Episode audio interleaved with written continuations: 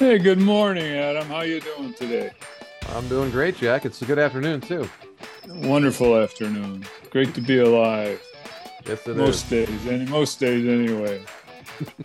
Hey, I'm I'm I'm, uh, I'm Jack Mancini, and this is our podcast. Our podcast being Maximum Value Partners, Dirty Secrets of Small Business. That's the name of the podcast.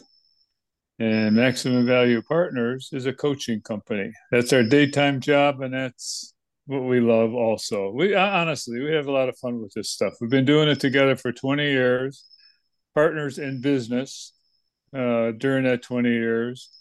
And we have talked to hundreds of, of small business owners, and we define small business as from twenty-five employees down to one.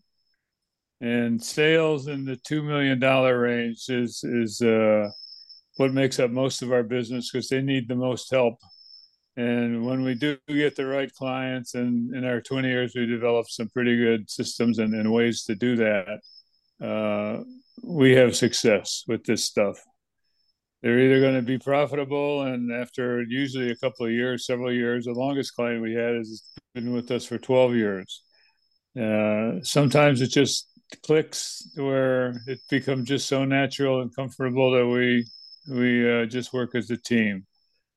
But every day, small business owners, everybody really, but small business owners especially, have problems, have issues that they got to work through. And they do. They work them through. But small business associate, small business uh, uh, department basically says that seventy percent of companies that start today will not be around four years from now. So what does that mean? Well, they don't understand business. They don't do the right things. They make poor decisions generally, and it's not that they aren't trying hard. They're just ignorance of the knowledge.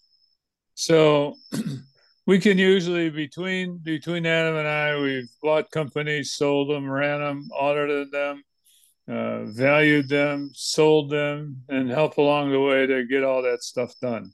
So uh, what we do then is take a day's coaching, and the kind of things we talked about during that day will become a podcast. So we got an endless stream of, of issues. We have, uh, how many do we have now, Adam? How many podcasts do we have? We're, we're quickly approaching four hundred. That, that includes four years of radio. We were doing a, a, a show on small business, and that led to, you know, us getting into the podcast and just keep it rolling. So uh, just about any subject you could imagine is what we have in that podcast file. So we also, Adam and I, will take time to talk to successful small business owners. Guys who have uh, kind of go went against the grain, did the right sort of things, and by God, it's a great American story. You know, there's there's a payoff, and it's a nice payoff for the guest that we have. He's an interesting guy. He's a good guy. He's a smart guy. He's a hardworking guy. He's a little birdie, but other than that, uh, he's doing pretty good. And we'd like you to meet him. We'll introduce him, and uh, we want to have a good time with you today, so have fun and everybody relax. Fire away, Adam. All right, Jack. Thanks for that uh, that introduction. And yes, we're, we're we're glad to have a guest here today. As Jack said, we actually have a, a returning guest. Um, so you know, some folks don't even get invited once. You know, this guy's getting invited twice. So you know, he's got to step up his game here a little bit, which which would be good. But he was he was so good the first time, and uh, so we want to welcome back Ben Ihde. Ben, welcome back to the show. Thanks, Adam. Thanks, Jack, for having me. Good so, to see you, Ben. So we'll see put a we'll put a link in our show notes. Uh, Ben was actually on Valentine's Day, uh, uh, Valentine's Day twenty nineteen. So February fourteenth of twenty nineteen, we had we had Ben. That's back when we were still live in the studio, you know, be, be, before COVID. Um, and and at that point, Ben shared the story with us in terms of just you know h- how he grew up and got to the point. At that point, he had just finished buying out. Um, The, the the prior owner for his company, D and S Color Supply, and he was excited about the future because, you know, the the the, the shackles are finally off. You know, Ben was finally able to do whatever he, he wanted to do, and he's very excited about the growth. And so, what we're going to do is we're going to have Uh, we're going to Ben tell what's happened since then, kind of like that whole rest of the story type uh, type idea. But uh, for those of you who who missed Ben's original podcast, uh, Ben, would you mind just uh, giving people a couple minute background on your on yourself in terms of kind of just you know kind of where you grew up and how you got into to D and S, and then uh, uh, kind of take us to where where we had the last podcast. You know, right when you bought Bill out, that's kind of where we kind of complete. Just give a couple minute background for folks, uh, so that, so they get a sense for you, Ben. All right, I'll try to jam that into a couple minutes. So my, my career was def- path was definitely not business owner, uh, but I was hard worker, uh, intelligent, um, cared about every job that I ever had. My very first job ever was the car wash, and I was going to be the best car washer there. Um, and that was actually in Parma. It was Quick Car Wash.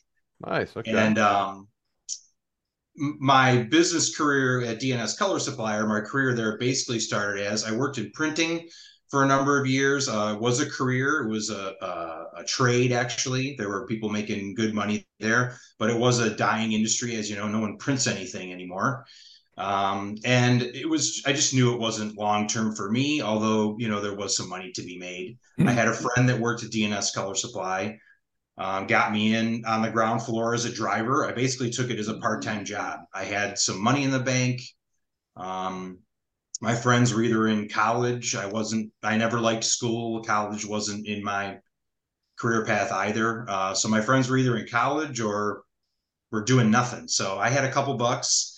And I decided, well, maybe I'll go to school or shift gears or whatever. I got that as a part-time job. Um, and I was a gearhead, and it was in the automotive industry. So it just kind of clicked. I liked it. I saw that there was a lot of opportunity. It was a small business that was started in nineteen fifty-four. So they were well-established, and, and um, you know, it was a, a decent business that time, yet, you know, a, a pretty small business.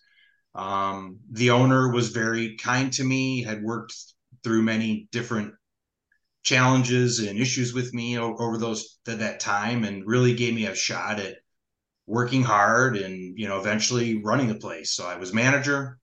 I was actually store counter guy for after driver. And then I was manager, um, then vice president, ultimately president and owner, uh, which we went through a deferred compensation buyout. He re- he retired officially, um, about ten years before I ended up selling the business. So I had run it for about eight years, seven or eight years, uh, with, with his only involvement was as, as a mentor, um, a great mentor. He, he was still there every day, loved to come in. Um, he just was retired. He didn't, he, you couldn't count on him to do anything. Well, he, um, he was, but you could count on him to talk to me. He's your uh, landlord too, right? So what's that? He was your landlord as well, right? So so he was there, and you know, he, he had some space in the building still because of that, right? Because he because he still owned the building. He absolutely yeah. did. He had an office, and uh, he, but again, his door was open to me literally twenty-four seven. So he he did a fair amount of work with with me personally. So there's a lot of uh, gratitude, and there's a lot that I owe him for for that for that piece. Um, then yeah, purchased the business.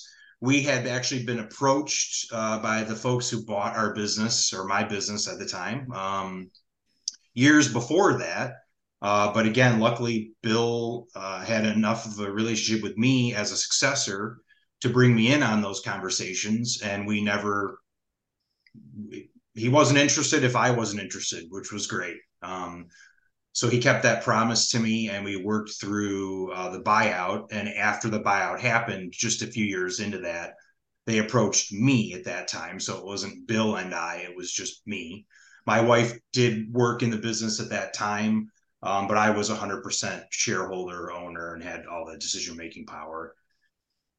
And they kind of threw an offer at me that I kind of, with Jack's help, couldn't refuse. Now wait a minute. So there's, yeah. You know, so there was okay. So that was a good job of of summarizing a couple minutes to get us to where we were. So, you so. Never forgot that one. But right. Yeah. The right. Birds are in. Birds are in your, your future too. who, who would have known, right? So yeah, the, the whole favorite phrase that Jack talked about was the bird in the hand thing. But so so but the, before we get there, so yeah, so when we last had you in the air, you had just taken over. Um, uh, Bill had played the bank for you for a while, and, and you actually went to the to, to a bank and got a check from the bank, and you you, you were able to pay Bill off. So it was finally you were finally able to do whatever you wanted to do. You could you could hire people, you could ra- give people raises, you could do all the things that that that, that you weren't able to do because you had a, a another shareholder to, to, to kind of respond to. So you're very excited about it, and yet this pesky calls kept coming. So it, it wasn't one call, it wasn't one meeting. It was, you know, they were constantly after you, and it was one of those things we kept saying, well, no, like, I really want to take this thing and grow. Yeah, yeah, I'm finally in, in, in the spot to kind of do it myself. And so, as I recall, it was about a nine month period of, you know, where these guys were just, they wouldn't, they wouldn't stop. They kept coming at different ways, they, you know, and, and, and talking to you and, and just showing up. And, um, and during that time, you're, you were, you were starting to make some changes in the business too. Cause again, there are things that, that, that, that you'd wanted to do. And you had you had helped grow tremendously. You talk about the, the fact that, you know, uh, Bill was basically out of the way for, you know, the, the last seven or eight years, and so you had grown the business, you know, quite a bit. And but you saw some future for that as well. But so talk about that, because like a lot of folks who own companies, I think, get those phone calls, they get those emails, they get those letters coming in, and some people you talk to, it's just like it's a total bother, total nuisance stuff. So, okay, so talk about kind of where your your mindset was when all of a sudden, you know, the, these guys from uh, from Painter Supply kept calling you and just wouldn't stop. So let's talk about that that that barrage of uh, or that push to kind of get you to to sell. Right. Well, we had made a couple, or I had made a couple acquisitions of myself um, leading into that, which was something actually Bill wouldn't do. So you said, you know, he kind of talked about my, me getting my freedom. You know, that was something that Bill was not interested in. He didn't want to have multiple locations. Um, so once I got that opportunity, like you said, it wasn't very long in, we had actually made uh, two acquisitions. And when they contacted me, I was kind of like, well, I'm the one acquiring people. And how are you acquiring me? And why would that work? And we've said no in the past. Um, so why would that change? But yes, they were, they were very persistent. Uh, I'll give them that. Um, and it kind of came down to, Uh, why wouldn't you walk through the process, right? Even if you walked away at the end of what they wanted to tell you, you you would learn something. That was kind of our, our I think as a group here, our thought process. And, and ultimately my thought process was, why not take the call? Why not take the meeting? Why not meet with these people and see what they have to say? You just kind of never know. Um, so yeah, that's, they were just persistent, and it did really seemed like it didn't make sense. Any business owner, or that I've learned over this time, is being a business owner, you need to pay attention to any opportunity, whether you kind of think it makes sense or not, to see where it leads and how it plays out. Right. And as I recall, and this is often what we'll do, I think a lot of folks will, will think this way. You know, when, when people are kind of pestering you from the outside like that, it, it's it's helpful to have kind of a number in mind to say, you know, because people often will talk about this, this offer you can't refuse. And it's like, well, what the hell does that really even look like? You know? And so, um, so the, the fact, to your point, uh, not only that you had bought Bill out, so you, you'd gone through kind of, you know, doing that. And then you, you know, you you made other acquisitions. You were f- at least familiar in terms of what that kind of looked like, you know, whereas I, I think a lot of people probably have no clue at all, Ben. So at least you had, you had, you had some of that. So you had a sense of what you, what you're thinking is worth, but you also had a sense of, t- hey, if I get a number that's, that starts with, with this, well, you know, then maybe it it's, maybe it's worthwhile, right? From that standpoint. Um, and so, you know, I recall very early when, when, when they were doing it before, we said, hey, let's go through the process. We, we wanted to get them to a number that where, where it's like, hey, if you guys can think you, you, you can, you know, have something that starts with, you know, with this number, then yeah, maybe it's worth me spending some time kind of going through here. But until they got to that point, I, I remember them ratcheting it up. They kept, you know, they'd come back and push back, but it was, so you you were doing a little bit of negotiation to start with, to say, hey, you know, before I even invite you guys in, you know, you, you got to be somewhere around here. And so I think having that in mind to kind of know, okay, well, hey, here's, before I get emotional and get really involved with this thing, it, it, it, you know, uh, if I have something in this ballpark, at least I know we have something that's that's at least worth kind of talking about. And so they finally, I think, got to that point where you said, okay, let's let's go through the process and see how this kind of how this kind of goes, because it's. It's not easy, and we talk to people about this. It's almost like having a second full-time job to try to respond to some of these requests and the meetings and diligence requests. Um, now, fortunately, I think at that point, Ben, you you know you'd had a lot of good systems in place, and so for you to get this stuff and get information, it was it was it wasn't too difficult for you at that point. Uh, but again, just as you kind of went went through that process, talk a little bit about yeah, how invasive maybe it was, or was, you know, was it, was it a fun process? Was it annoying? You know, you know, talk about some of the emotions in terms of kind of going through that process of getting poked and prodded. Um, for me, it was very stressful. It was definitely difficult. Um, the, the process, luckily, as you said, I had many processes in place already. So many of the items they needed to get from me, because I was strong with my P and L and I had access to information, it was organized. Um, most of that I was able to find most of the time.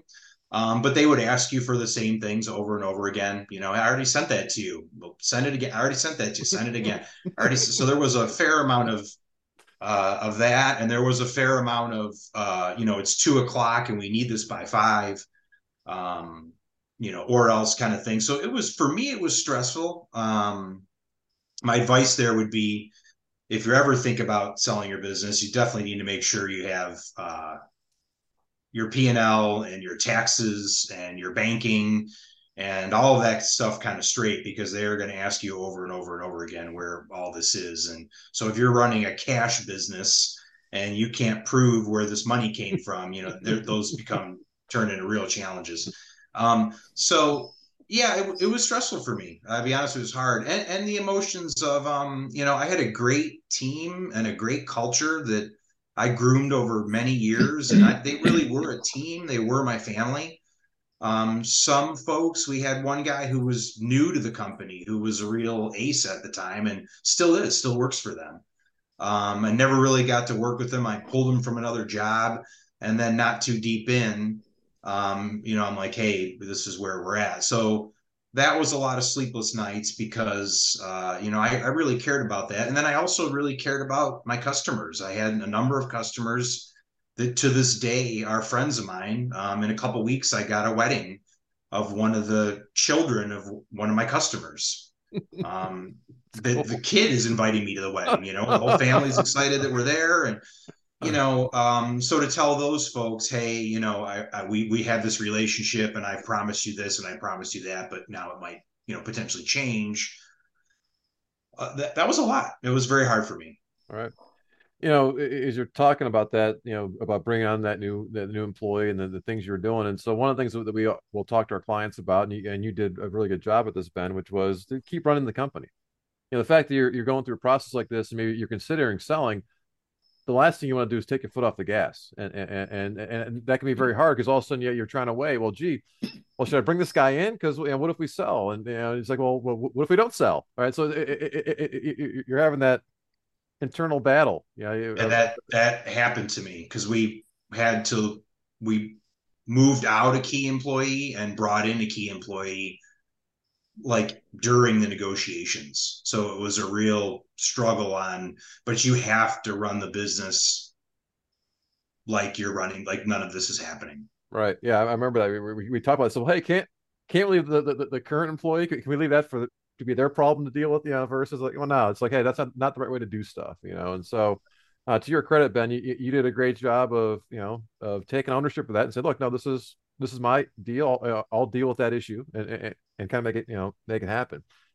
Now, when, what, what, when we were meeting, you know, we meet every few weeks, and obviously for, like I said, for a, a good six to nine months, this is a big, a big part of our topic of, of conversations. And, and it, it was, it was constantly kind of back and forth, and right. Hey, and, and I can't remember how many times you asked, Ben, but you, you asked a number of times, like, well, should I take it? You know, what, you, what do you guys think? And that's where Jack, that's where the whole, the whole bird in the hand thing, you know, it kind of started coming out in terms of like, well, hey, here's where, where things are. And to give people a little bit of perspective too, you know, so the, the industry that, that Ben was in with D and S Color was a consolidating industry. So there were, there, there were a number of players in the industry who were buying up, you know, places like Ben, uh, like Ben's place. And so we had a sense in terms of, well, hey, this is not going to go on forever, but you know, if you're going to sell, you know, we, we had a good sense of what, what the market looked like. And you, you were looking around and saying, hey, well, if I don't sell and I'm the only, you know, uh, independent guy left, you know, what does that mean for me? So there, there are a lot of these, again, in terms of kind of big picture, people often think it's, it's so simple. It's like, hey, it's, it's all about the money. It's like, well, you know, the money's important and, you know, it, it, it's part of it, but you're touching on the other pieces. Well, look, I've got a team here, and these are, they aren't my family, but they're like my family. I, I really care what happens to these people.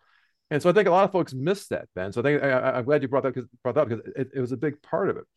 But I can't remember which time it was, but um, there was a time when you got up and left our meeting. I turned to Jack. I said, "Okay, this deal is going to happen." I get a sense, you know, we we'd been through enough kind of the back and forth, the back and forth, and and uh, you know, you had come to that conclusion. Like you, you hadn't said it yet, but I said, "This deal is going to happen," because you know I, there was a shift somewhere, and and you know, I think part of it was. It, we had gotten rid of the, the the troublesome employee, brought the new one on, and you were kind of like, "Hey, however this goes, I'm ready to kind of go." And so um, once that happened, it was uh, I think it was a couple months, but it, I could sense it, just a, a weight lifted off your shoulders, because you you you were able to stop having to try to balance the, "Hey, I got to keep running this thing" versus looking at maybe selling it. Once you kind of decided, you were all in. And you're you're like, "Yeah, let's let's kind of go, and let's make sure we get this thing done. Let's make sure we handle things handle things the right way." And one of the things that happened was you agreed to stay on. Um, you know, once they bought, because you know people often ask, "Well, hey, you know, you can leave, you can stay on." You had the option to be able to kind of stay on. And so let's talk about that in terms of when when that was kind of brought up. You know, what were your feelings about that? Your thoughts about that? Um, you know, why were you interested in staying on versus what were you thinking maybe wouldn't be a good idea to stay on? But let's talk about kind of what some of those thoughts were in terms of sticking with the with uh, Painter Supply. Yeah, they wanted me on a lot of levels to stay on. Um, I was a key employee. They recognized that I had built that business and I had built that culture, and they were smart enough to understand that they're running it from afar. So having me involved in the same capacity, basically, that I was involved in before would really be good for them. Um, I can still run it and manage it. I can handle key customer accounts. Um, we had some key initiatives that I drove that I could still drive, you know, products and processes. And they, as a consolidator, they were turn and burn. So they wanted to buy it and then be able to move on to the next one. And if they left me in place, they, they knew they could do that. Um, so that was, I think, part of their motivation. Part of mine was I could stay with my team, um, which felt good. Hey, I'm not going anywhere. You know, I thought that was great. Uh, it was an industry that I knew and understood, and it was the only industry I knew and understood. I wasn't um, entrepreneur Ben that maybe I'm trying to be today. I was a guy who owned a business and in an industry that I was in for twenty-five years, um, which was uh, at that point more than half my life. So uh, it was scary thinking like, "Hey, just go home, you know, and figure it out." Um, and I didn't get, you know, buy an island money where that would have been great. Um, so I still had to, at my age, I definitely still had to work. Um, and this was something that I already knew. And again, staying with my team, I think, was the the thing that made it the easiest for me out of my, you know, home location. I, I kept my office, the whole thing. Um, so it was pretty easy to kind of say yes to that for a little while. Right. Now, as I recall, like you said, they, they were pumping you up and they were trying to convince you to be more of like a regional manager. And, you know, to your point, "Hey, come oversee a handful of these things." And, and so they, they were really trying to, you know, I, I think your point, as they got to know you through this process, they said, "Hey, this is, this, this could be a really key guy in our organization." I, I think part of you too, as we talked about that was, well, "Hey, you never really worked for a big company like that before." And you're like, "Well, hey, you know, maybe, maybe there's something to it. Maybe, you know, me, I, I can check it out." But you, you said, "Hey, I have no desire to be traveling around and be, you know, be gone for weeks at a time. And, you know, let me just kind of stay with, you know, to your point, let me kind of stay with my team here, see how things kind of go."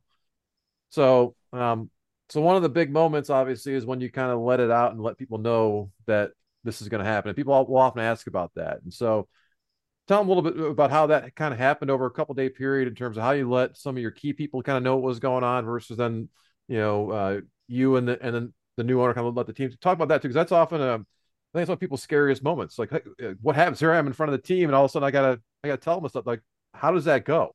So talk about that process a little bit, Ben. Yeah, that was, that was very stressful for sure. Um, I had a, Um, manager, uh, Rich Carlson was my right-hand man, this young man that we brought in about ten years previous to that. He was, um, he was, he was our operations manager. I did culture, top line stuff, and he ran the, the day-to-day uh, extremely well. And I, he, he was definitely on the team, in it to win it. My, you know, we were friends on, on a lot of levels, and he counted on me and I counted on him. So he was the first guy that I grabbed and pulled him aside by, on his own. And, and he kind of stood the most to lose, but, but also the most to gain, um, and was probably going to be the most concerned about it. So I, I got him separately, um, walked through that, which was very hard. He was, he, he struggled with it at first. Um, but he, he understood. And then, um, when it was the entire, then I just kind of went to the entire team after that. It was really only that one key guy that I pulled aside. Um, and at that point, um, it was somewhat, it was very hard for me to say, but it was clinical. The papers were being signed. There, there wasn't much of a discussion. There was a discussion with Rich, but for most folks, I kind of just had to tell them. Um, but, but it didn't, it, it was still hard. It was still stressful. Uh, it wasn't something that I wanted to do. Uh, and it was really, really hard when the team from Painter Supply came in, because they do it very aggressively. They they were not, I, I wasn't even supposed to tell Rich. I was supposed to kind of keep this to myself. And they literally hid in the parking lot. Um, and I texted them. I got, I call it, you know, a company meeting, a right. mandatory one you had to be at. Uh, and they, they waited outside, and I texted them, and they just come in and kind of like, yeah, you're all fired and now you're hired. And I, I, I, it wasn't a great process in my opinion, but I understand, you know, I understand why, uh, but that was really tough. Uh, so luckily most of my folks were already keyed into that. And I gave them the, hey, pretend like, you know, you never heard of this before. Um, but you're not supposed to do that. Act surprised, so I, I couldn't, right, yeah. That's a big yeah, deal. I, that's a big deal yeah. to do it. Yeah. Yeah. I don't know if I'd give it, you know, I don't know if that's good advice. I'm just telling you my story. Like that's yeah. what I chose to do. Um, and I, I just really thought it was the right thing to do. Again, my, my folks, luckily for me, really believed in me, um, and what my vision of the company was. And for that to change to someone else's vision, um, that's not what they signed up to do. Right. So that was tough. Yeah. Did uh, many quit? Did, did any of them quit because of that? No, we had one that threatened to. We had, we definitely had a struggle, um, situation, but no, no, no, no one left. They all, I think me staying on was a big part of that. Um, and I was completely honest with them at, at the time. I, I am staying on. I planned on staying on. Um, Painter Supply was, they had money, they have money, they're aggressive. Uh, they're still growing. Um, you know, I, I thought I could really genuinely make that work, and why not run this, you know, in this environment for a couple of years. And I, I could have retired technically early by just, you know, growing in that company. Again, they, as you said, Adam, they offered to promote me within the first year that I was there. Um, so it was a genuine, uh, hey, I think I'm, I'm in it with you guys to stay. Uh, and unfortunately that, you know, I'm sure we'll get into that. Did it change? But that wasn't my initial, I was very truthful on that. I stayed on for a reason.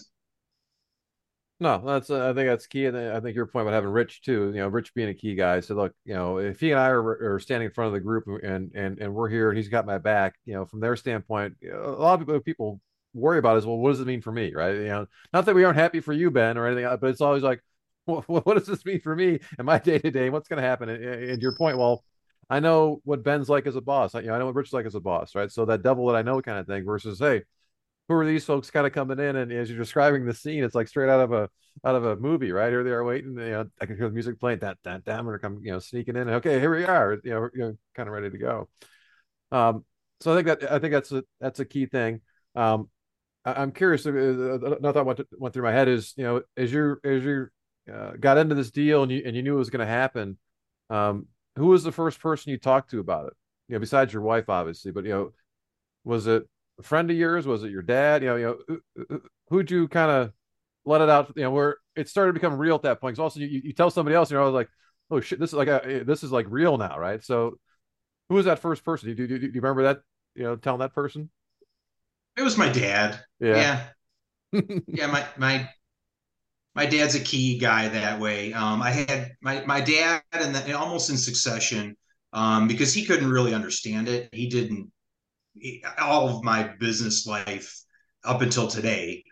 My dad is kind of not a mentor to me in that way because he's never done this. And so he always thinks, uh, you know, I don't know what to tell you, or, you know, are, are you crazy? Or, you know, he, he right. he's he's a cheerleader, but he definitely is like, gosh, you're asking the wrong guy. Um, so I actually went to two, I went to two customers that I had that I'm, again, t- still friends with to this day. Um, and I talked to them about it. They were like, you know, twenty year plus friends of mine that were successful business owners as well. Um, so I talked to some of them, um, again, is that, would that be my advice to go let that out to a, a customer? I, no, I guess it wouldn't be advice, but that's what I did. And, and they were, um, very supportive and had a lot of good questions and information. And because they were cheerleaders of mine, um, they kind of gave me the Jack Mancini answer. They're like, what do you, what's going on around here? Just get, get going, you know? Um, but yeah, that was probably my, that was not probably, that was my first order of, of folks to talk to. All right. No, it's good. And, and, and I appreciate you sharing it because again, every story is a little bit different, but you know, as you're describing it, you know, you find people who, who you kind of trust. And I think we all have those, you know, whether it be employees, whether it be customers, whoever, if you have folks like that, those are good folks to just kind of, again, just kind of make sure because it, it, it's a big decision. And so you just want to kind of make sure, am I just considering all these kind of things? Am, am I misreading something? You know, to your point, talking to the customers was probably good because they probably knew about painters and they probably had a sense for painters in terms of, okay, and there's a reason why they were with you and said, okay, well, wait a minute. Like, wait, now you guys are leaving. I have to go, we have to go with those guys? Or, or, or yeah, anyway, you can kind of see what was kind of going on. You, you could hear stuff that maybe you wouldn't have heard, heard otherwise. But that's a, you know, again, it's a common thing. It's a, it's a, it's, it's one of those hard things to keep in. Right, I mean, because again, it's yeah. it, it, it's a big life decision. It's like, oh, you can't talk to anybody. It's like, wait a minute, that's that's that's, that's so unrealistic in terms of. Uh, no, I had to talk to some people. Well, another key one was our shared friend Jeremy Orsky. So I, I talked with him as well. Right. And luckily, at that time, we were courting him to be a customer, but he wasn't a customer yet. So I was able to, I was able to talk to him a bit about it, and it, him and he's got luckily him and I are very well aligned on. You know, it was another business owner who was growing and aggressive and was someone I could talk to as, as well. That's right. And we'll get to Jeremy here in a minute because he, he's obviously part of the stories that kind of go through this. So let's, okay. So, so we got to the point now where you decide to sell the heart, the hard part's done in terms of making that decision, getting the word out there and say, okay. And, and knowing you and loving you as we do, Ben, we know that you're coming in day one, you know, you know as an employee of Painter Supply now, and you're ready to go one hundred percent. Like you're, you're all in, ready to kind of go, you know, you had ideas about, as you mentioned before, things you wanted to keep on doing and be able to kind of grow. There were lots of discussions you'd had with the folks at Painters about some of those things in terms of, you know, what you had done with your team and everything else. But so let's talk about that, that year, because you know, part of it too is there were still some doubts in your mind. And, and you know, even though you, you went through the deal, I remember you still, hey, I still have a, you know, there's still something back there where it's kind of, kind of non, I mean, you know, you know sh- should I, should I have done it? Should I have waited? You know, whatever it might be. But so talk about that. Um, you know, that first year after selling, and also now you're back to being an employee again, you're part of a big company. Talk about what that, what that whole environment was like, um, going into that.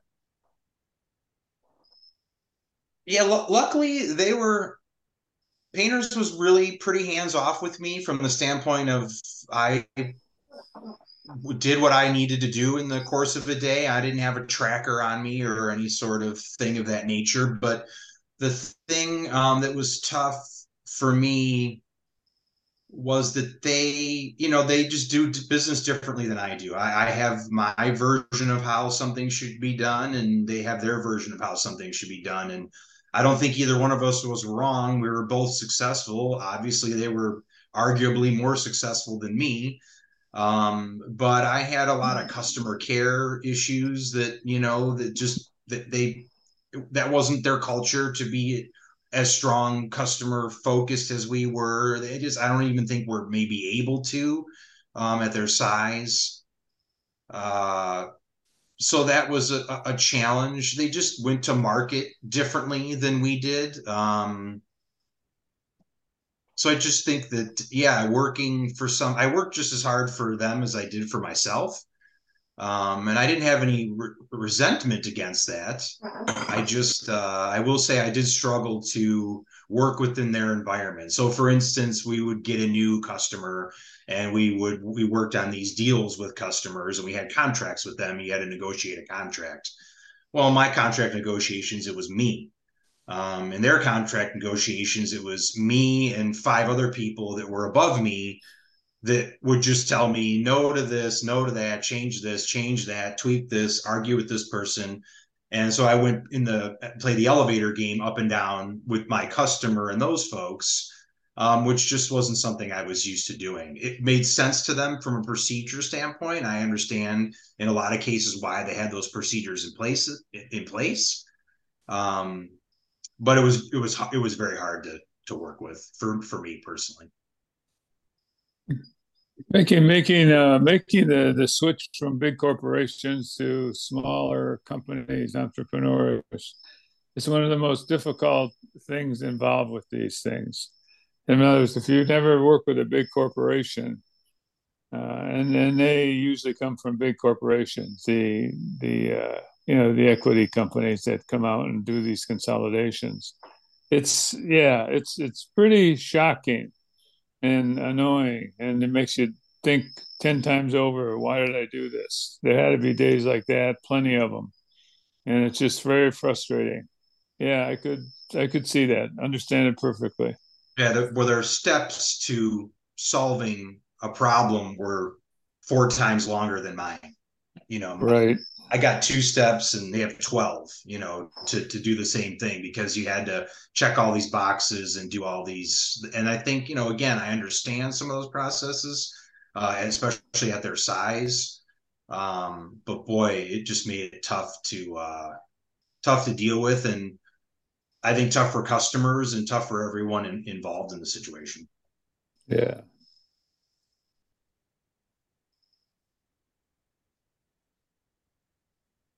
Oops, I'm talking. Sorry, I'm talking. Yeah, so it, it probably helps that P P G was your big supplier. You know, when, when you were at D and S, so you, you had a chance to kind of see what a big corporation kind of works like. But it's it's one thing to be, you know, on the outside and they're and they're a vendor to you versus now all of a sudden, well, now you're you're you're inside the, the kind of the belly of the beast, so to speak. And and so a lot of that bureaucracy, which is like kryptonite to me. You know, again, you know, I, I can't stand it either, Ben. And so I I I. I, I I commiserate with you in terms of the frustration of having, you know, hey, something that could have been done in two days took took us two months to get done because of all these these silly things, and and uh, becomes becomes challenging. And so so the deal with Painters was uh, closed in October of twenty nineteen, and um, I was mentioning some of those doubts that were there, and and and uh, about six months in to, to to the deal happening, all doubts got erased when COVID hit, and all of a sudden things just stopped. And I remember, t I remember we, we talked to you. I think it was, uh, it was either late April, early May of twenty twenty, and you, you know, I, I think you were, you, you just got done mowing your lawn or something like that, you know, because there wasn't much to do because you, you you couldn't go out and, you know, a big part of your job at that point was going out and trying to sell. You said, well, yeah, I can't see anybody, so I, I'm just, I'm just, I got to sit around and, and and things aren't happening, or you know, it just, it was a strange habit and something obviously that you know, and all the machinations Of, of the prior year that we were thinking about doing this deal, nobody ever thought about some worldwide pandemic starting to happen, right? So, okay, so hey, boy, I'm glad I'm not the guy that, that, that owns this anymore. And um, you you had signed a one-year deal with them to kind of stay on. And um, so talk about leading up to that to, to that one-year uh, anniversary. I'm sure, like you said, they're offering you promotions, everything else. So what were you thinking at that point in terms of, okay, you know, I'm almost a year into this thing now working for these guys, you know, how did you decide to hit the eject button versus stay on with those guys? Well, some of the challenges I just mentioned were part of it. Yeah, that COVID thing was, boy, the bird was really in the hand in that situation. I mean, we they, luckily for them and good for them, you know, they that industry recovered quickly. But I remember, you know, remember the first month we lost forty percent of our business. Nobody was driving a car. You couldn't. You couldn't go anywhere. So no one's going to get in a collision. no body shop's going to need any paint, so you're not going to sell anything. So uh, not to mention your H R department and how you were handling who's coming to work, who's not coming to work, or, or putting up acrylic screens and stickers on the floor and like all that stuff you had to go through. um, yeah, I, I cut my lawn while they figured that out. Um, so God bless them for that. And they, they, they did figure it out. They, they were great. Um, But yeah, really, uh, and then the the struggles that I already mentioned were really just ongoing, uh, and really started to uncover more and more and more of them. I, I knew there was a point to where I couldn't get past. You know, we had a sales manager who we just didn't see eye to eye, and he was going to do it. His super smart guy. Again, no ill will towards any of these folks or their processes, but it was just tough for me to to work with. Um, and my buddy owned a, multiple body shops in our market, and he approached me and said, oh, I know you're not happy, so if that doesn't work out, I got a seat for you. Um, and that really, it took me, you know, out of the corporate world, uh, yes, back to still working for somebody, um, but that somebody literally didn't want my job. So was willing to give me, um, you know, all the necessary lead that I need to honestly affect change. And that was the problem that I ultimately couldn't get past. I couldn't affect change at Painter Supply. I could work for them and I could get new customers, but I, I couldn't affect change. Um, and when my friend said, hey, I want you to affect change. I'd prefer you did it rather than me. Um, Boy, that was a, it was just a great opportunity. So, you know, luckily I had some friends in the business I was able to move over to. So that, and, and that friend is, is the, the aforementioned Jeremy, right? So I said, I said, Jeremy will come back. So here, here's a guy who's telling you what a great idea it was to sell. And you say, wait a minute, did you do that on purpose, Jeremy? Like, were you scheming this whole thing? You, you kind of knew that if, if I sold it, eventually I, you know, I could come work for you one day. I mean, did you guys have that discussion yet? I mean, it, it, you know, was it that well thought out by Jeremy, or just happened to kind of line up like that? If it wasn't purposely thought out by him, where he won't admit it, I know subconsciously it's there. Uh, Jeremy's very tactical and very smart that way. So I'm sure the the first mention of me considering a thing like this, Um, he thought, oh, great. And I know he did. We talked to him about it. So the, when I discussed, even when I was in the deal, I, I was talking to Jeremy about it. And so um, he didn't say anything at the time, but I'm his wheels were turning. Oh, yeah. Well, and and and, and full disclosure, as you know, you know, we, we were working with Jeremy and his team at that point, too. And so your name was coming up at some point. He's like, hey, how's Ben doing? How's Ben? OK, well, ask him. Yeah, you know, it's OK. And so um but you were in a good position where you said, hey, you were able to name your price. Oh, look, I'll come work for it. But to your point, here's the terms that, that I want. You know, I want this kind of control and kind of, you know, be able to kind of do stuff. And so it gave you a chance to get back into more of an entrepreneurial uh, uh, effort. Again, like, like you said, um, at that point, they, they, they had three different locations. And so there, there was plenty of stuff for you to do and to kind of get into. So um, so you made the jump from um, from working for Painters to now working for your friend. And so you, here you are now back in more of an entrepreneurial environment. You're also kind of working for a friend a little bit, um, but talk about that, that that transition a little bit in terms of what happened. And then obviously within, was it eight months after you joined? All of a sudden things changed there yeah, too. But yeah, so let's, let's, let's talk, talk about that a little bit too. mm-hmm. um, so yeah, that, it was great. Like I said, because I was immediately um, able to affect change. So I could run culture again. I could, you know, work directly with key vendors, key customers, key employees.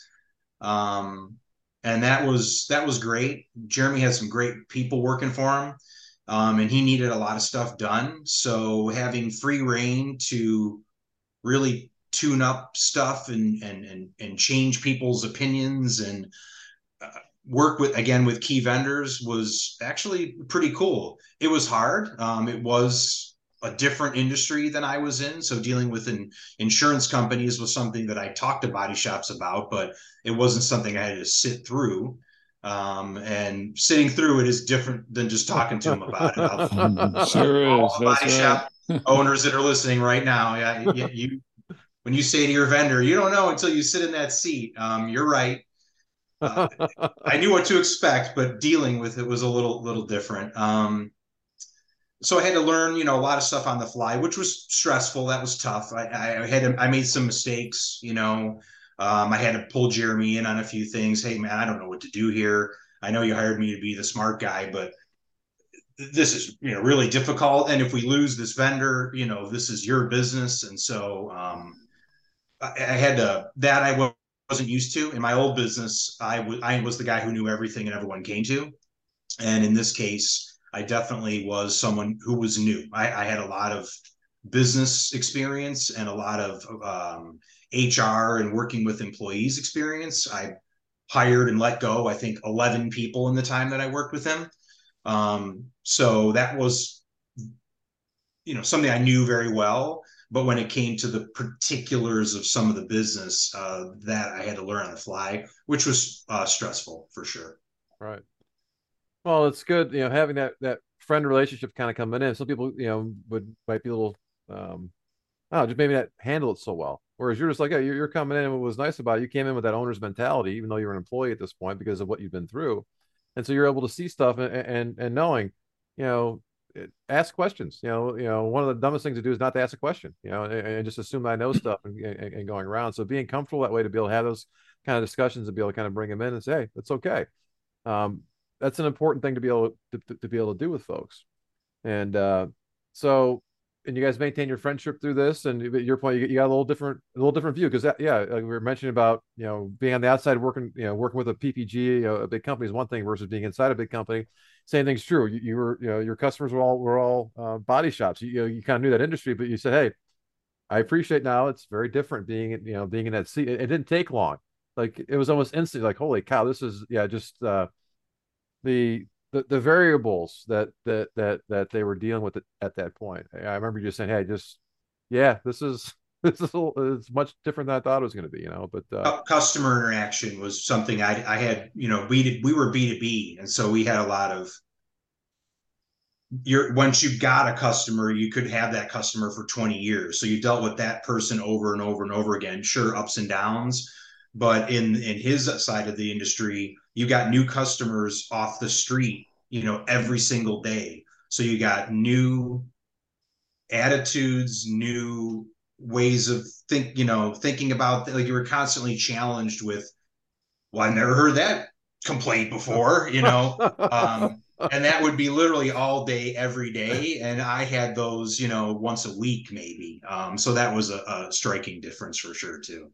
So I- I got to believe every time you walked into Jeremy's office, he's sitting there with a big smile, just going, okay, one thing that Ben finally discovered today, the things I've been telling about for years, he finally goes, yep, you're right, Jeremy. One of those guys. So he probably had a lot of fun with that in terms of, you know, how often you're telling him he was right. But that's why I balanced out now. You guys are still friends now, which is good. Um, so, but I think it was, um, was it six months into that when you found out something was changing? You know, when did, uh, when did Jeremy let you know that there were some, some changes about? Yeah, I think that's about right. Um, we had I had got into a, a couple pretty heated arguments uh, with uh, some internal folks there who knew what I some things I didn't know. So I was back to trying to affect change, and some folks started to block me from doing that because it involved spending money and, you know, doing different things. And I, you know, so I was angry at that. And then Jeremy came, and I I'm sure I was in his. Uh, I never asked him this, but I know I'm in the top three to five people, you know, that he came to right away and said, hey, I'm going to tell you this. Um, nobody knows, but, you know, uh, here's why this is happening. Um, so that was actually a weight off my shoulders because I was like, you know, that guy, what's his problem, you know? Right. And uh, he knew something about it, and he controlled the money. So, you know, good for him. He was doing his job. Um, and honestly, um, I know that he understood that I would understand, right? Um, you know, Teresa was real concerned that I would be frustrated. Hey, we just pulled you from your business, and then six months in, we're telling you we're out of here. Um, and luckily, because I had been on the other side of that a hundred percent the other way, so I was getting told now six months later, eh, sorry, we're, we're, we're out of here. Um, I was nothing but excited uh, for, for, because I knew how that felt, you know, what that smelled like, what it tastes like, what it felt like. So Um, that was great for Jeremy and Teresa, and I, and I, it was exciting actually. And um, I had learned dealing with these insurance companies and some other different folks was not, maybe not for me either. So it was great because I didn't have to quit. Yeah. I, I remember, you know, you know, Jeremy was very nervous about it. He, he was worried, you know, to your point, you know, how's Ben going to react and everything else. And I remember he, he told us, I mean, he was, he was getting choked up. He said, he said, Ben was genuinely excited. Like he was almost more excited than, than, than we were. Right. He goes, he said, because he said, he, we say he truly, he truly gets it. He said, but he, he's truly excited and happy for us. And then he said, yeah, then he said, he was kind of thinking about, you know, this wasn't maybe the right fit for him anyway. So, it, it, you know, dear point, it kind of, it, it all worked out. It all worked out for the best. Now, um, one of the things that's coming to mind too, as I was trying to think about this, did you take any time off during this, or you, you went straight from, you sold your business, w- went to work for Painters.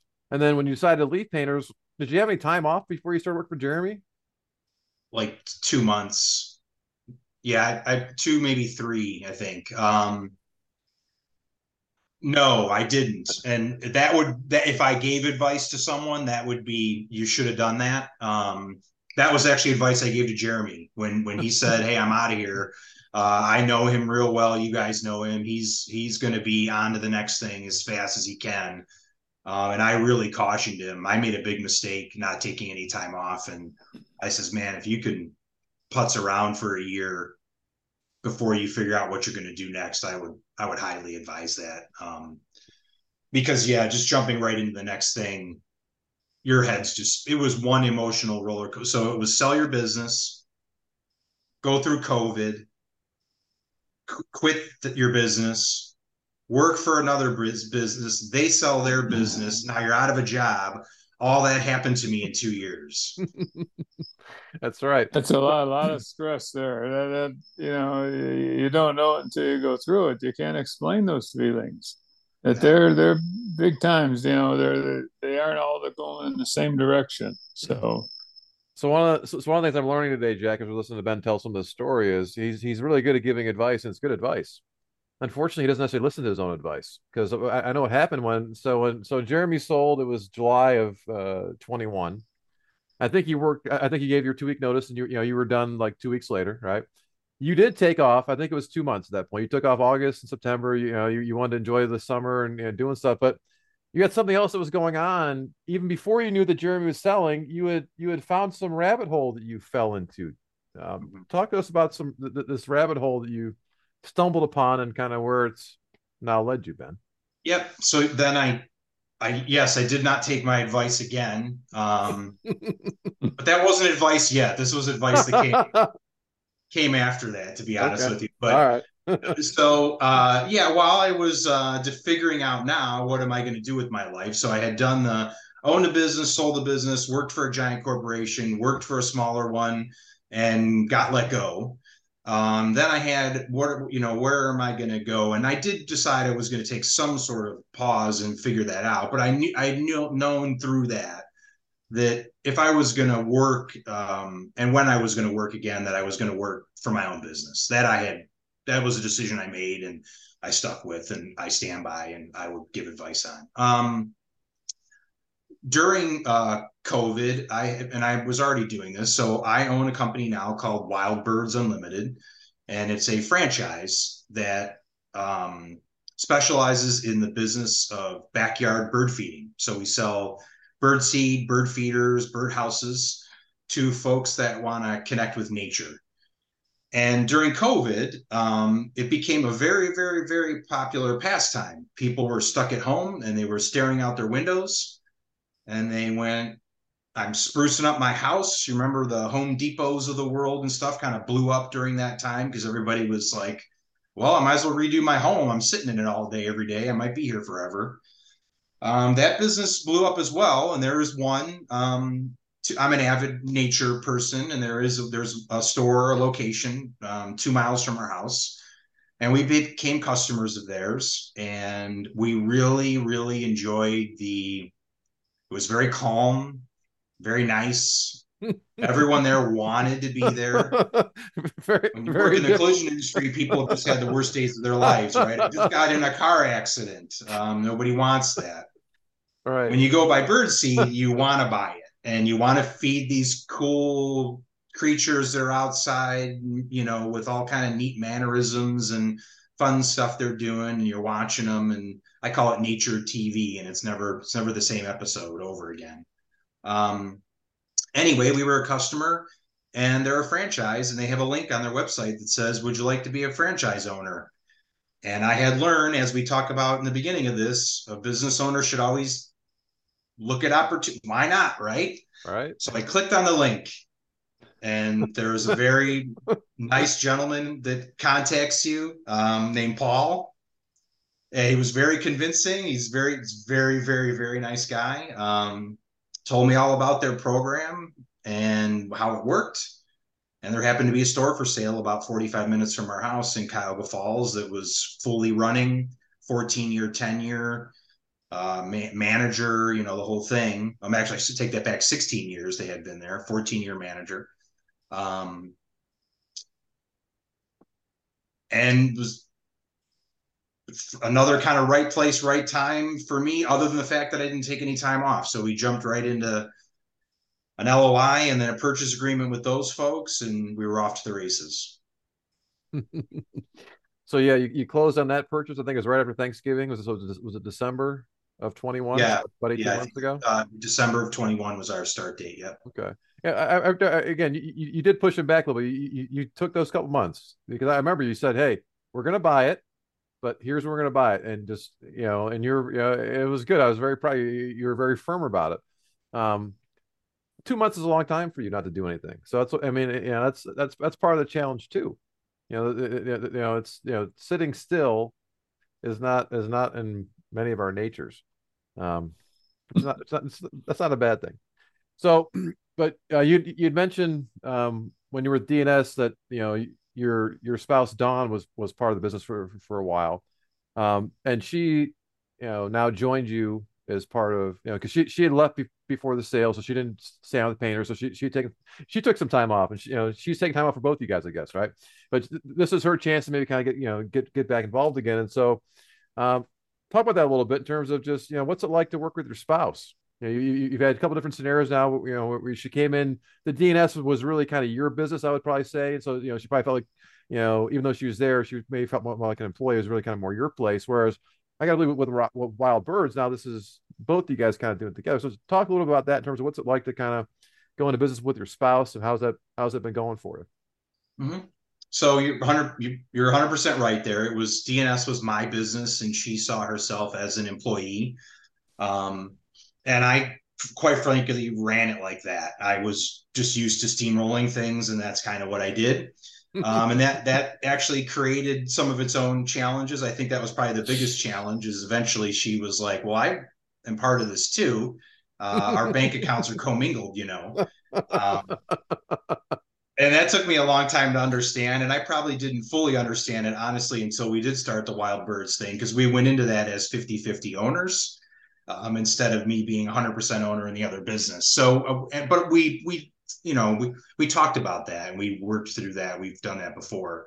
Um, the challenges involved there are, we're two different people, but this is also a pro. So I am kind of, I like to look at myself kind of like a boat. Like I like to cut through the water, and then there's this wake behind me, and I'm not good at cleaning it up. I'm, I'm it's messy. um, but I could get there, right? I break the ice and we're going to get there, you know, but I don't know what's going on behind us. Uh, and she, she was very excellent at the admin, uh, is very excellent at the admin side. So all of the missing pieces and the forgotten calendar dates and the, the didn't pay this and didn't file that. Um, she fixed all that, which, which was in my case, inc- incredible because like I said, I'm, I'm messy that way. Um, but it made it tough for a while to keep that out of, out of our house, you know what I mean? So not be on twenty-four seven. Uh, there were some challenges with that at one point. We're, we're definitely pretty good at it now. And when we, like I said, going into this one, um, we had some opportunities to go through kind of, you know, everything that we talked about earlier. So we've kind of been there, done that. So this business was much more strategic, you know, w- what's your role? What's my role? What are we going to do? What are we not going to do? How long are we going to do this? How big is this company going to be?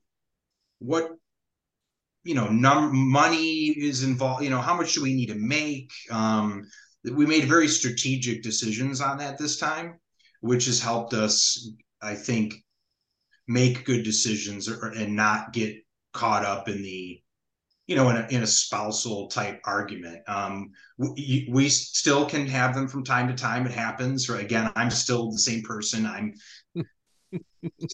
You're still smashing and breaking things. Like, you forgot this, you forgot that, you know, and, and, um, that could be re- yeah, what's when, that? You're, when, when you're, when you're, you get these situations when you least expect it, they come out of nowhere. Usually it's not a, a big tangible event. The joy right. of being married. Yeah. Yeah, no. And it's, um, so luckily we've been able to really find a way, you know, I'm, I'm still driving it. You know, the, the size of the company, I think she's along for the, that I want it to be. She's along for the ride. Um, but when it comes to actually running the company, um, in this case, she's very involved. So we have, you know, a weekly managers meeting with our managers, and she's got notes and she's got ideas and, um, she's got input. Uh, she runs, we have a, a, you know, we, like I said, we sell bird seed and bird related items. We also have a gift department, which is, so we do some retail gifting type items, items. She's a hundred percent in control of that. Um, so I, I think it's, for us, it's great. Uh, if you can find a way to compartmentalize it. And we, we've done that again. She has her role. I have mine. We don't work in the office face, you know, desks facing each other, getting each other's faces all day, every day. She, we kind of almost work different hours. And while I'm in here with you guys, you know, shit, that's when she'll go do something else. Right. Um, and kind of vice versa with the, with the business. So that, my advice with that is to not, if you're keyed into each other all day, every day, um, I would think that would be a struggle, but we found a way to break that up. We try really hard not to do anything work-wise um, on Fridays. We try to keep our schedules open on Fridays. Um, are we still busier than I want to be? We are. Um, have we taken that wonderful vacation this year? We didn't. Um, She was off for two years, as as you said, Adam. She had left, you know, right at the beginning of the other, uh, the sale. So, um, they have time to, to enjoy the birds at all, because you guys are both, uh, like you say, nature lovers, including birds. It's a big part of it. Yeah, we oh we absolutely do. So we have eight feeders at our house, and they're doing all kinds of different things at different times. Um, so no, we absolutely do. Um, Yeah, I, I, like I said, my advice generically is understand your roles and try to stay in those roles, because if I get into her box, it gets messy. And if she gets into mine, it gets messy, and it could even be resentful in some way. You know, hey, I know what I'm doing. Um, and this, and the same with, with, with her. I've learned to kind of take on some of her ways of doing things, um, that are ultimately better, especially when it comes to filing and emails and all those kind of things. Um, even though I do it reluctantly sometimes. Well, you've always been coachable as far as we've known you, Ben. So yeah, but you, you know, you don't just roll over. You're like, you'll want to understand, you'll do a little bit of battle to make sure, okay, this stands the test and it'll, it, it'll be good. Um, but yeah, you, your point is, it, you know, it's, it's another thing as part of your, your relationship. And, and now it's, it's always there. You know, it's always there. Something you guys, you know, you probably talk about stuff, and um, you know, taking all the learning you've had, right? Because you, you have a, you've had a lot of learning to get to this point, and so you take it all and kind of bring it together. So as I was listening to you kind of talk about it, you know, of course, you know, our brains are wired to the seven keys, and you know, as you're talking about that, you're hitting all, you're hitting all the seven keys, buddy. You're going all right through. Hey, here's the vision. You know, how big do you want to be? What, you know, what's that first year look like? How much money do we have to make? What's our profit look like? We see our markets, and you're, you're, you're describing, you're, you're describing that that Nirvana like, you know. Harp music plays, very calming, you know, atmosphere. It's, you know, you know, things are looking good. Your point about the organization in terms, okay, you, you know, you have things in place too. So one of the things that, you know, was key for you guys in buying the, the, that, that first store was that they had, um, you know, people in place. So, you know, I think you joked about it. You said, look, you know, I try to stay out of the store because when I go in the store, I screw stuff up. I come in and, and and you're very aware of your your power as the owner, and then you come in and you say stuff. It might be just, just you thinking out loud or something like that, and people take it as, oh, we got to change this and move. Like, well, no, no, I'm just, you know, I'm just, I'm just thinking out loud, out loud here, folks. You know, so that's different for you, right? Because again, you know, um, I guess the intensity level, you know, because you're saying that you're still a little, a little busier than you guys wanted to be, but you know. Talk about that a little bit in terms of just, you know, what's it like now in terms of how you're running it versus, you know, the way you described, you know, D and S and you know, obviously your, your, your brief time with Jeremy too, but that was a lot, from what I can sense, it was a lot more intense, but, you know, I don't want to put words in your mouth. So talk a little about, you know, how it is different because you've been strategic about it, you know, you know as you said. Intense is the right word. Um, I worked for Jeremy like it was my own business, and I had directives to accomplish. In this business, we went into it with uh, the mindset was that we weren't going to work at the store. It's a retail location. Um, there is a mall down the street from our house. You go to the mall and there is a Bath and Body Works in there, and Mister Bath and Body Works does not work there.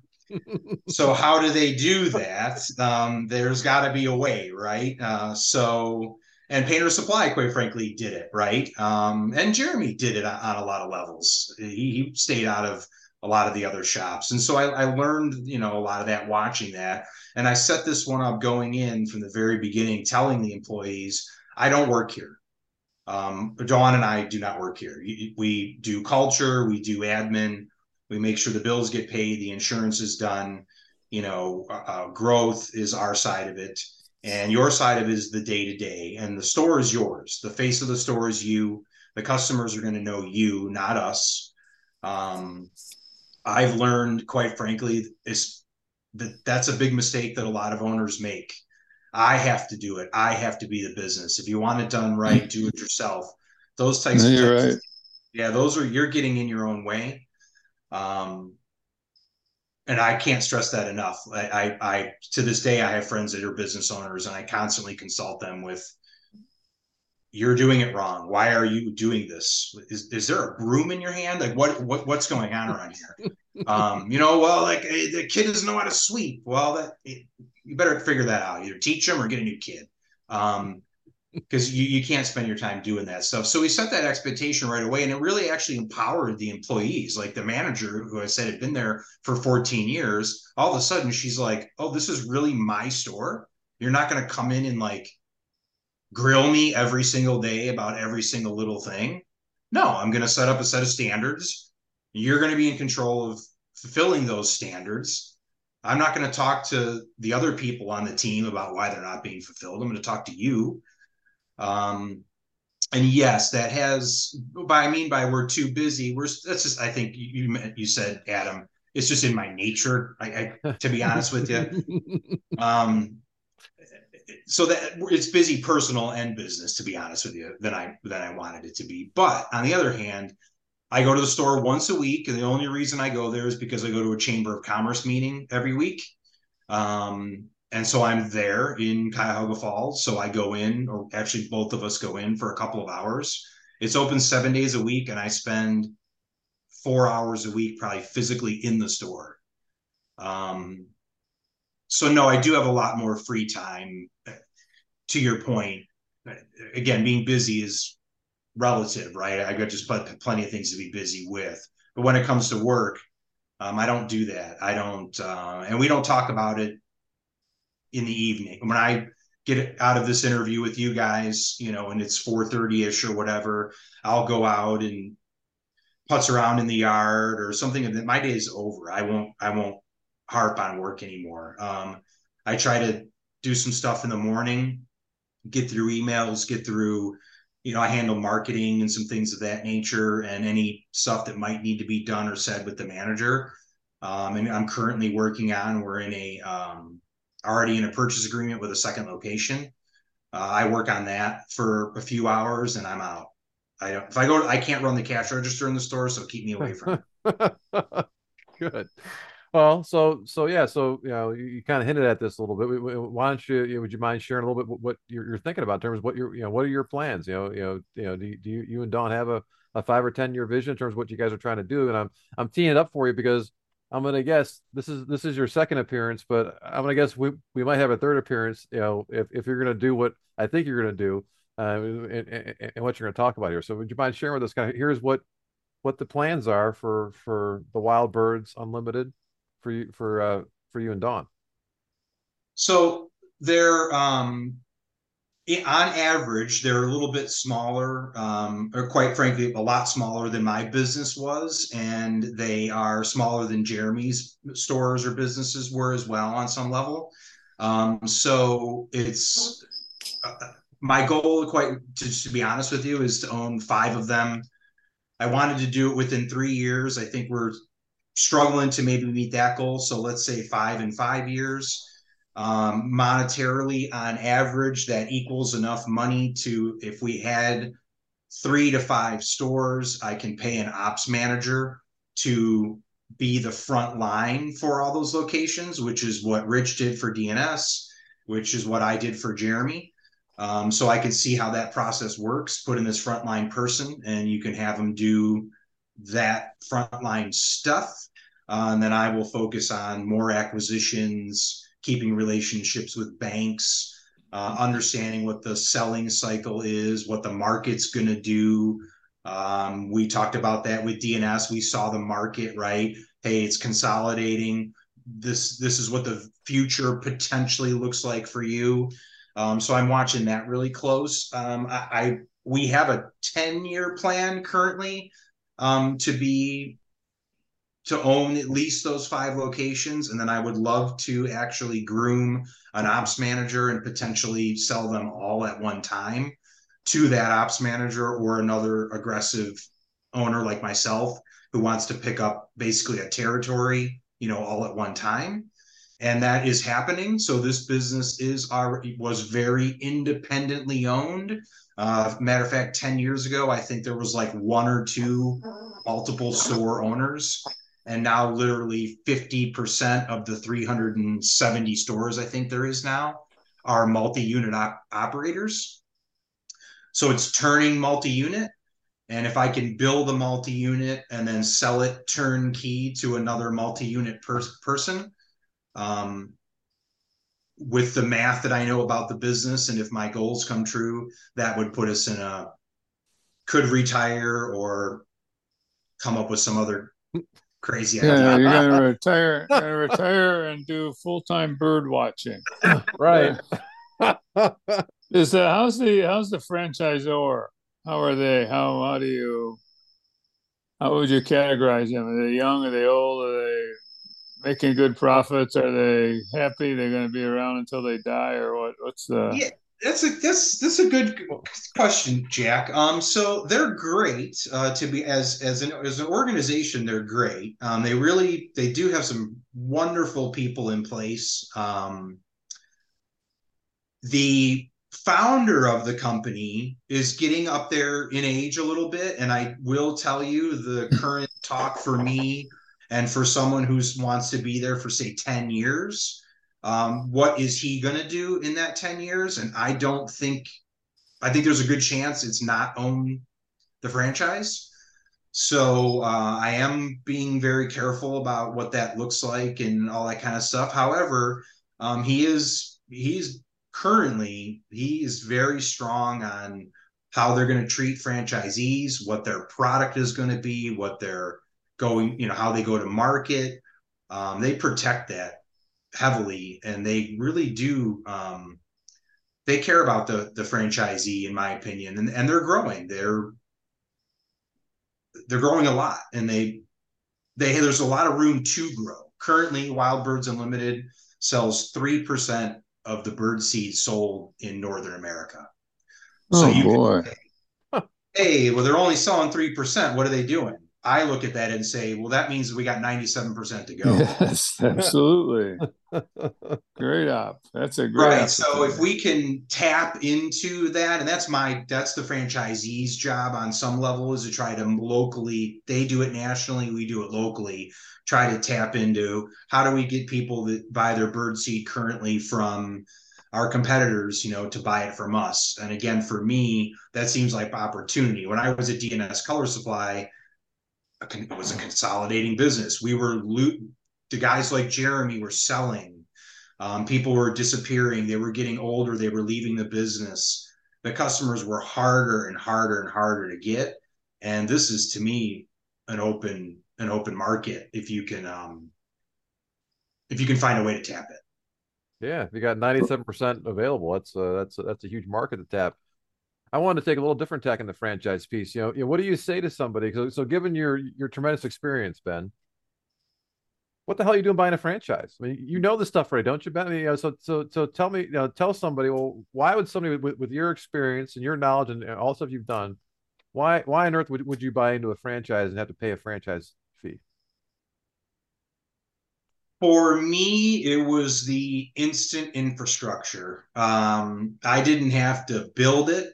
Um, I don't have to be on the front line of it every day. Um, there's resources available to me that weren't available to me in the past. Um, I find that I can tap a lot of smart, hardworking folks that have done this for longer than me. And that includes people at the franchise and actually franchisees. So there is three hundred of these people like me out there that, that have done this anywhere from one to twenty-five years that you can contact and say, wait, what about this? What about that? How, how come? Why did you do this? Don't do that. Um, and I felt like a lot of other businesses at, at, at my age and my income and my like goal sets, it just didn't fit for me to kind of start over and reinvent some new business or get into something that was ultra aggressive, ultra competitive. Um, but yet, you know, I'm still running my own business. So day to day, they don't contact me either. There's, there's no do this or else. I mean, they have some do this or else's when it comes to marketing, for instance. You know, you got to use their branding and, you know, their the store, the way that it looks, like a Chipotle. When you go to a Chipotle, it looks like a Chipotle. Right. They tell you how to do that. And if they change it, you got to change it too, right? Um, okay, great. So every once in a while, they want to change up their marketing. Well, they learned that marketing through national marketing. Great. All right, tell me how to do it. You're telling me if I like the place different, that I'm going to change buying habits? I'll buy some lights. Great. Um That was for me how I looked at it. Again, is that for everybody? Um, maybe not, you know, because there are some constraints like that. They can, today they could send an email that says, you have to change the sign on your store within the next year. Well, what's that cost? ten thousand dollars. Oh my God, I'm not spending ten thousand dollars. Yes, you are. You're yes, getting you a new sign. Yes, you are. Right. Or you're not going to be in compliance and we can punish you and blah, blah, blah, yada, yada. So, Um, you know, um, I think it gives me kind of a little bit of um, the best of both worlds. Like I'm getting, it's a give and take. It's a symbiotic relationship where it's not all on me. And I, again, to be able to buy a store that's already running, that from day one, I didn't have to be there. I'm, yeah, I'm paying a franchise fee. I'm making less, maybe personal dollars, I, maybe than I made before from a, you know, from a percentage or ratio standpoint. Um, but I don't work there. Right. So to me, that's like a no brainer. Like that, right. I get paid money to not go there. Well, so, so I'm listening to you talk, but, you know, one of the words that was coming to mind, Ben, is community, you know, in terms of when you talk about the, you know, not only the folks at the franchisor, but the franchisees themselves. And so you're now part of this big community all of a sudden, right? You know, you joined, you know, you, you mentioned like D and S feeling like, like a family, like, okay, you're now joining this family that you're, you're getting to know. Because you guys get together once a year for your, for your annual, you know, your annual uh, franchise events, you get to, you, you get to know those people, and you know, you talk about not not not all being on you, not not doing it all alone, and so you know, uh, to be able to reach out to a twenty year franchisee and talk to them, you know, and, and, and they'll probably laugh. Yeah. Okay. I, I had that same issue year three. Here's, you know, here's what I did. Right. But, uh, you know, to, to have that, I mean, as I was listening to kind of talk, that, that was one of the words that kind of came to mind in terms, and you're, um, you know, we, we know on your personal side, in terms of like your, your whole van community, right? So that's part of what, you know, you, you know, you kind of resonate to that as well, I think. And so I, I think that's part of me why you feel very comfortable with, with this, um, you know, being, being a good landing spot for you guys. It is. And, and the other community thing I would add to that is that's part of the, these, these businesses are very community based, you know, the retail organizations that you need to drive to. And so you're not going to, you don't need to, you can order from us online. Um, but you, if you live in L A, you know, this isn't Amazon. If you live in L A, you're probably not going to buy your birdseed from Cleveland. Right. Um, I don't, I wouldn't even advise it. It doesn't make any sense. Um, however, you know, uh, so we are in a, in a, in a somewhat of in a bubble environment. And what it does is it really forces you to be involved in the local community, which is really cool because my last business was more B two B. So we didn't do a whole lot of that. And now one of my jobs is, for instance, we're a sponsor with a local microbrewery, and I have to, unfortunately, go to the microbrewery now and drink beer. Talking over talk, strategy and talk to people about looking at birds, you know what I mean? Right. So my job for the evening, uh, one evening, is to literally go do that. Um, and so I find that fun, and I find it, enter- you know, something I enjoy. Um, but at the at the same time, we're giving back to the community. That we're helping this microbrew, another business owner in our community, grow. They're helping us grow. I'm learning from him now, you know, so they're running a business. As you guys know, there's a lot of similarities. Doesn't matter if it's beer or birds. Um, right. They're dealing with similar challenges, right? So now I've got a new mentor or business partner, you know, someone I can talk to about maybe even other opportunities. Hey, you gonna open another one of those breweries? I might, uh, might be interested in that, you know. Um, and so that gives me, um, being in a franchise gives me those opportunities, in, in my opinion. Right. No, it's good. It, it seems like you're, you know, you use the word fun. I was going to say, it seems like you're, you're having fun again, you know, in terms of, you know, what's going on. And, and I think too many people lose sight of that, you know, so, so kind of enjoying what you're doing. The fact that you're also doing some good stuff like that too. I mean, that's just, that's a big part of this, you know? And so, you know, taking all that learning that you've had to be able to start to apply it to this and, and, and see those opportunities, you know? So to me, that's just uh that's, that's a fantastic way to go about doing these things. And uh, like I said, it, it fits for what you've, um, you know, what you've done, you know, and like I said, you seem so much more relaxed. You know, you know, we've, we've known you for a long time. We've seen you through a lot of ups and downs, and it just doesn't seem like, you know, again, you're in a very, very good place right now in terms of just uh, um, how things are. And, and I went back and listened to, to, to our original podcast recently with, with you, and you talked about, you know, as you're giving some of your history in terms of, you know, you weren't really a big fan of school. And you said, well, it wasn't that, that I don't, don't like to learn stuff. So I don't want to learn what they were talking about. Right. So you've always been very curious. So as you're describing sitting down with the owner of the, of, of the brewery, I can see you just asking a million questions that, because, because you're curious and you want to know this stuff. And hey, there's stuff this guy's doing that might apply to me, you know, and stuff, stuff that we're doing. Right. So, um, you know, so that whole idea, as you said at the outset here, just in terms of one of the things you learn about business is to be open to those opportunities, you know, and, and start to explore them a little bit and see. And I guess recognizing that you don't know everything, you know, and so that's uh, you know, that's one of the uh, I think the great things that's that's led to your your success over the years, Ben, as far as what we've been able to see. So, a lot of good stuff there. So, I, I want to be conscious of our time. You know, th- th- these interviews always go for, for for for a while, and like I said, I know we we, we could talk to you for, for longer. We'll probably have to have you back, but I wanted to make sure I gave you a chance. Is there anything else that, that you wanted to, to bring up or talk about, or or, or, or stories that, that you wanted to share with with, uh, with us today?